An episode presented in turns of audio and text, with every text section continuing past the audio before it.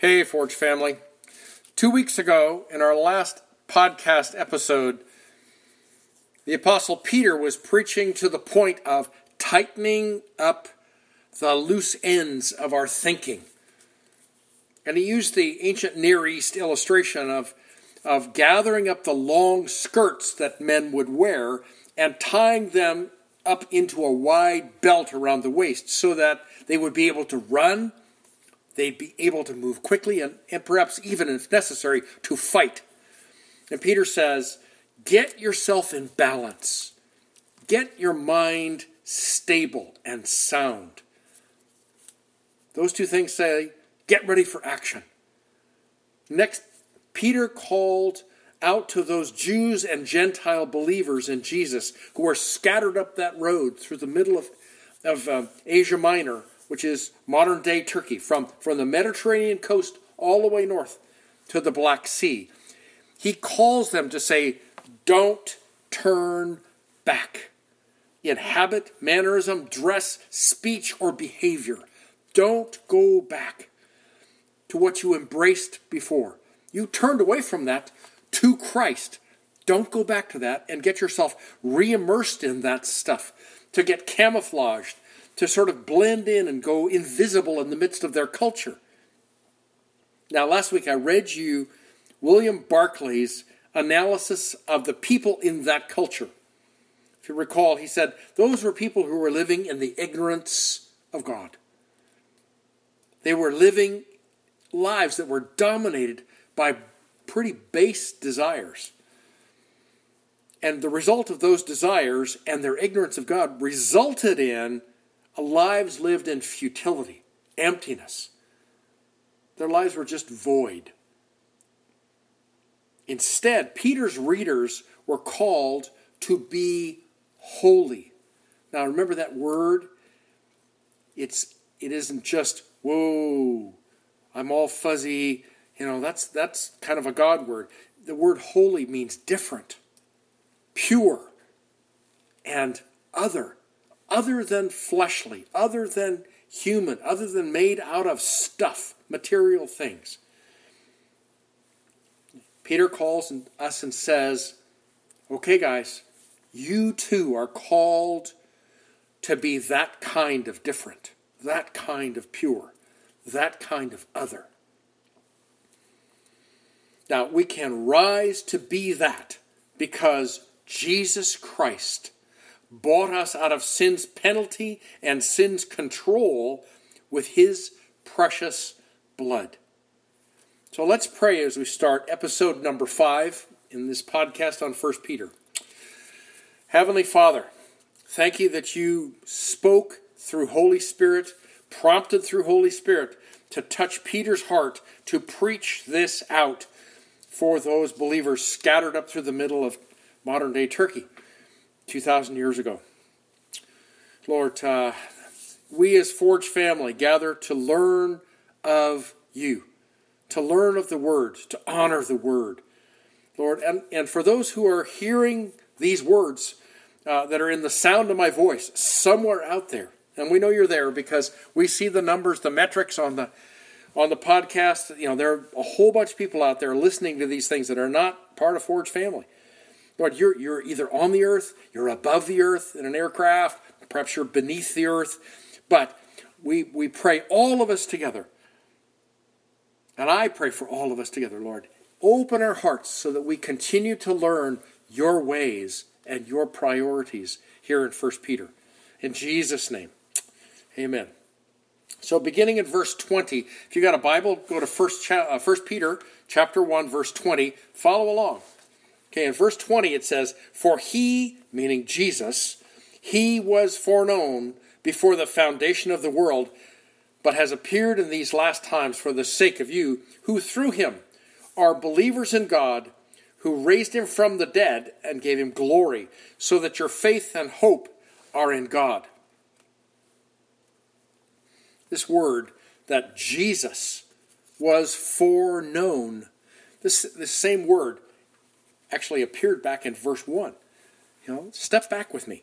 Step back, because we need to look at both of these, the uses of this of this word in this chapter. Verse 1 says, Peter, an apostle of Jesus Christ, to those who reside as aliens, scattered through Pontus, Galatia, Cappadocia, Asia, and Bithynia, who are chosen, then to verse 2, according to the foreknowledge of God the Father, by the sanctifying work of the Spirit, that you may obey Jesus Christ and be covered with his blood. Now, here's a situation which he says Jesus was also foreknown. Now, that word foreknown is a word that means you're chosen, you're designated to be in a position or a function, but that choice is made beforehand, far in advance of the necessity. Okay? Jesus was chosen. In the councils of heaven, he was chosen for a position and a function in the kingdom of God. Okay? And this happened before the foundation of the world. In our case, as well as that of Jesus. Before the foundation of the world. The word foundation is a Greek word that describes the throwing down. Literally, to th- it means to throw down. So picture a line of sweating workers moving in a line carrying heavy, flat stones. Behind them come those with sacks of gravel. Behind them come um, come men carrying sacks of clay, and they throw down the flat rocks. Then they throw down the crushed rock and the gravel and they work it into the cracks. And then along comes the men with the sacks of clay and they stagger in and they throw this down and spread it out and they lay down a foundation for a house. Here we're talking about the foundation of the world. Okay? The world, the word for world here is cosmos. It just means an organized system. Okay, in Genesis 1 1, the cosmos, in the beginning, what's it say? In the beginning, God made heaven and earth. There, the cosmos had order. But then in verse 2, there's no order. And it's, and it's as a result of the rebellion in heaven by Satan and the fall of his angels, the fall of those who became demonic forces. Okay, you go from an orderly system to a totally disorderly system.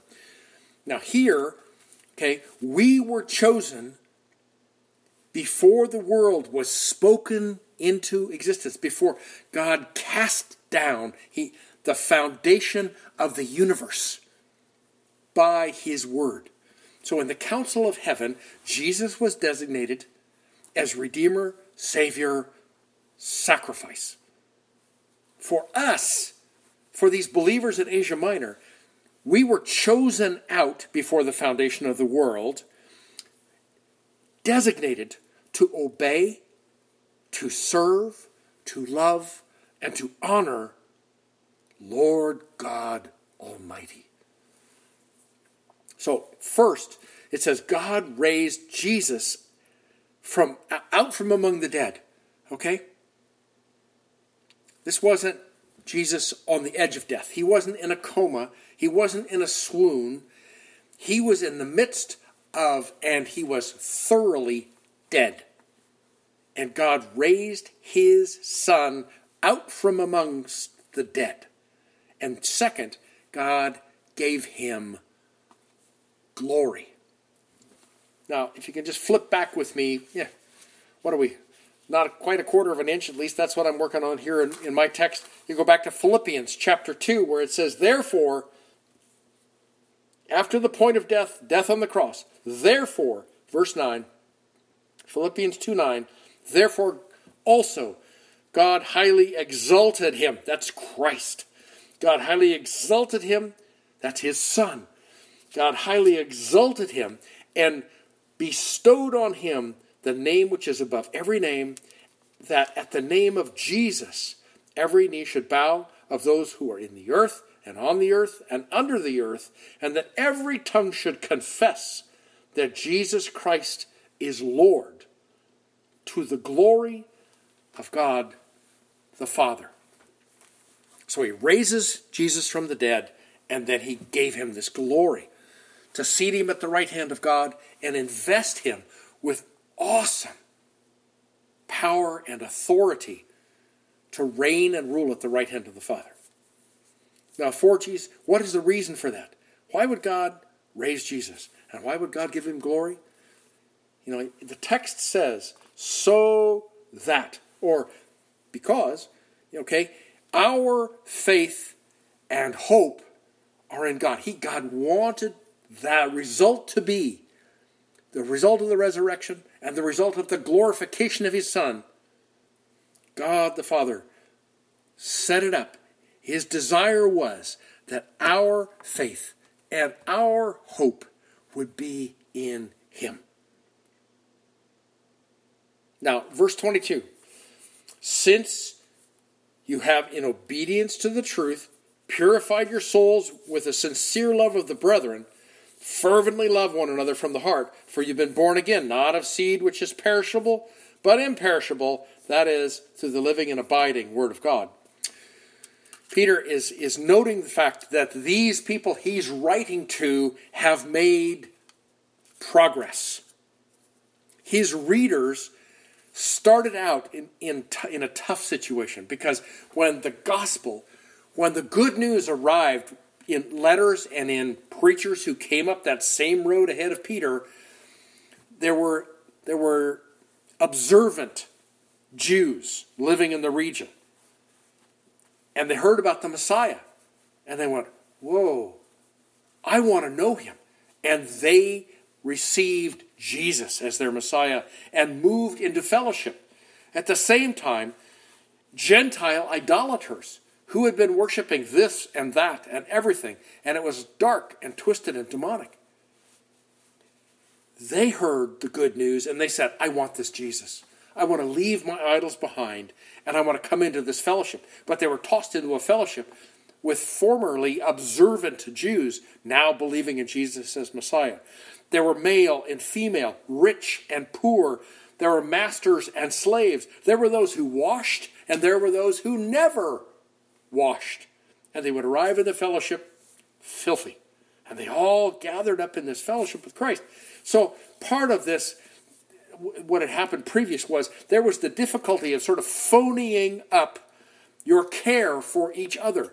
And I've watched this in churches now for 47 years, personally um, where you, you kind of put on your face and say, Yo, Joe, I'm going to breathe from my mouth here because I just can't stand the smell of this guy. Doesn't he ever use soap? Oh my gosh, it's just awful. Yo, Joe, how is it going? Yeah, you moved a lot of stone this week, I can tell. Well, that's great to see you here in the fellowship. Yeah, have a great, great time this Sunday. God bless you. And then try to get away from him so you could breathe again. See, it was that phonying up kind of thing it was wearing a mask. It was passing judgment on someone out from behind this mask where you're smiling, but you're saying, oh, can't he wash? Oh, you know, can't she get over her critical attitude? Oh, you know, etc. So the people that Peter is writing to, he notes the fact that they've made real progress in this area of loving one another. Okay? He says, Since you have, in obedience to the truth, you purified this stuff out of you. Okay? And now there's this sincere, unhypocritical love for one another, genuine care for one another. Okay, that, that love is phileo. It's the basis for the word, our word Philadelphia, which means brotherly love, or, or uh, you know, the, a town in which brothers love one another. Okay? This is a situation where they had honestly shifted into a place where they loved and cared for each other as family. Then, Peter's going to continue. But first, I want you to hear firsthand uh, uh, the kinds of things that Janice and I experienced 45 years ago when the Jesus movement burst upon the San Francisco Bay, and uh, specifically in Palo Alto. We were interns in a church at that time, and the Jesus movement came out of a time of great darkness, great need. But there would be people who would stream into a Sunday night service called Body Life. We'd pack the house, 1,200, 1,300 people who would come in, and they were some of them were hippies and drug users. They they embraced free love. They were unwashed people, by and large, and they would find themselves sitting next to a Stanford heart surgeon or in the midst of a mom and her kids. Some of them were street people who were sitting next to real estate brokers or stockbrokers. And, you know, there were times when you could be in that room and you, you kind of went, oh man, that's pot. That somebody just, just, someone's a stoner here. Okay, but they, you have to realize one hour before, that man may have been sitting in a park with his guitar with a broken heart. And someone came to him and told him about Jesus and how to become a son or a daughter of the king. And in the last hour, he had said, Jesus, I want you in my heart. And then he got brought to church. Well, you know, his hair hadn't been washed in Lord knows how long. And he hadn't seen, he hadn't personally seen a bar of soap, but he was sitting in this gathering of brothers and sisters who were learning to phileo each other, to care for one another as family. Okay, and it wasn't phony. Okay, there was indeed love for one another, for the brothers. Okay. now, what Peter does, he goes on, he says, You guys have done this too. You've been obedient to the truth, you've purified your souls, and now you're loving one another from the heart. And then he turns and he says, I, I, I directly order you, you fervently love one another from the pure heart. Okay, this fervent love is, is one that has great power to change cultures. I want, and I want you to hear what, what um, Kenneth Wuest has to say about this verse. Okay, I'm going to read a portion here of, um, of verse 22. Uh, Kenneth Wuest was a Bible teacher at Moody Bible Institute back uh, probably uh, 60, 70 years ago. And he, he did some excellent work for those of us that are not Greek scholars. He, he translated it and he taught into it in English. So this is what this is how he treats verse 22.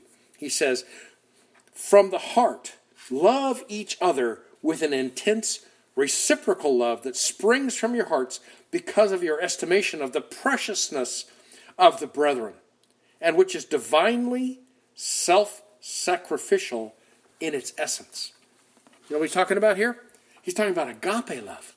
He's talking about the love that has its root in God alone. He's saying, press in, keep going, learn to love one another as God loves you. Because that greatly supersedes the phileo, the brotherly love. Now, in verse 23, it says, For you have been born again, not of seed which is perishable, but imperishable, that is, the living and abiding Word of God. Okay, the reason that you were changed inside is because the Word of God, the Word of the Lord, stands and it lives forever. In verse 24 and 25, then Peter shifts and he dives back into the Old Testament. He goes to Isaiah 40. This is the introduction to the section that's called the Servant Psalms in Isaiah, where he points, uh, where Isaiah prophetically is pointing forward to Messiah. He's pointing forward to the one who is the servant of God, the Eved Yahweh. And in, in Isaiah 40, you know, and, he, and, and Peter modifies it a little bit, but he's drawing directly from uh, Isaiah 40, verses 6 to 8. He says, For all flesh is like grass and all its glory like the flower of grass. The grass withers the flower falls off. You know, here, here in California, this is the season of the year when all the hills have gone brown. All the grasslands, the rolling hills that were green and vibrant and filled with wildflowers, now we're in summertime. And those hillsides look burnt brown. Okay, that's the picture. Flesh is like grass, but grass withers. Okay? Their glory is like the flower of the grass, but the flower falls off. In the season that passes, verse 25 says, But the word of the Lord abides forever. Seasons come, seasons go. There's, there's green season and there's parched season. And then lastly, he says, And this is the word which was preached to you. You who are the readers in Asia Minor. Forgies, you know, that's you guys. And, and brothers and sisters who are scattered and hearing this podcast, you were saved by the word that was preached to you. It is the living and abiding word of God.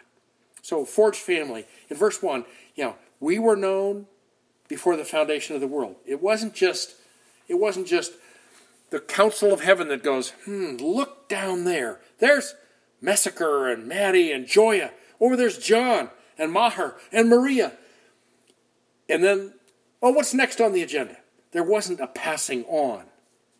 There was instead a choice made to designate each of you and each of us into a position in the kingdom of God. That's just like Jesus.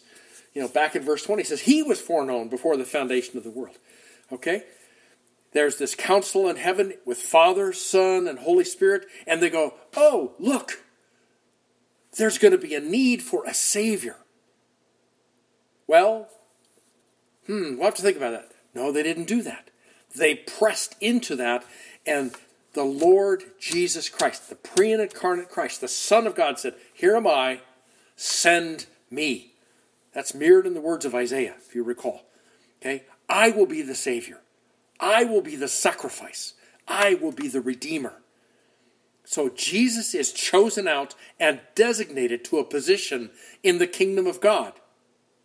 And now he is the risen King that we honor and love and obey and serve.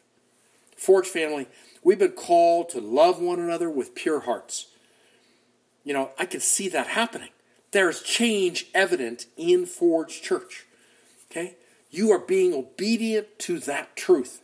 But now, Peter says it, and I say it fervently love one another just like God loves you. And it's that obedience that will make a difference in this culture. It's going to make it has made a difference in church, okay? It's going to make a difference in the culture around you. And that obedience will make you holy. Remember, holiness and obedience are two sides of the same coin. So as you're obedient to love, to extend the love of God to each other and to those around you in the culture, okay, God is going to make you holy and different and other and make you his own. All right, Forge family, and my brothers and sisters, I love you. We'll see you soon. God bless you.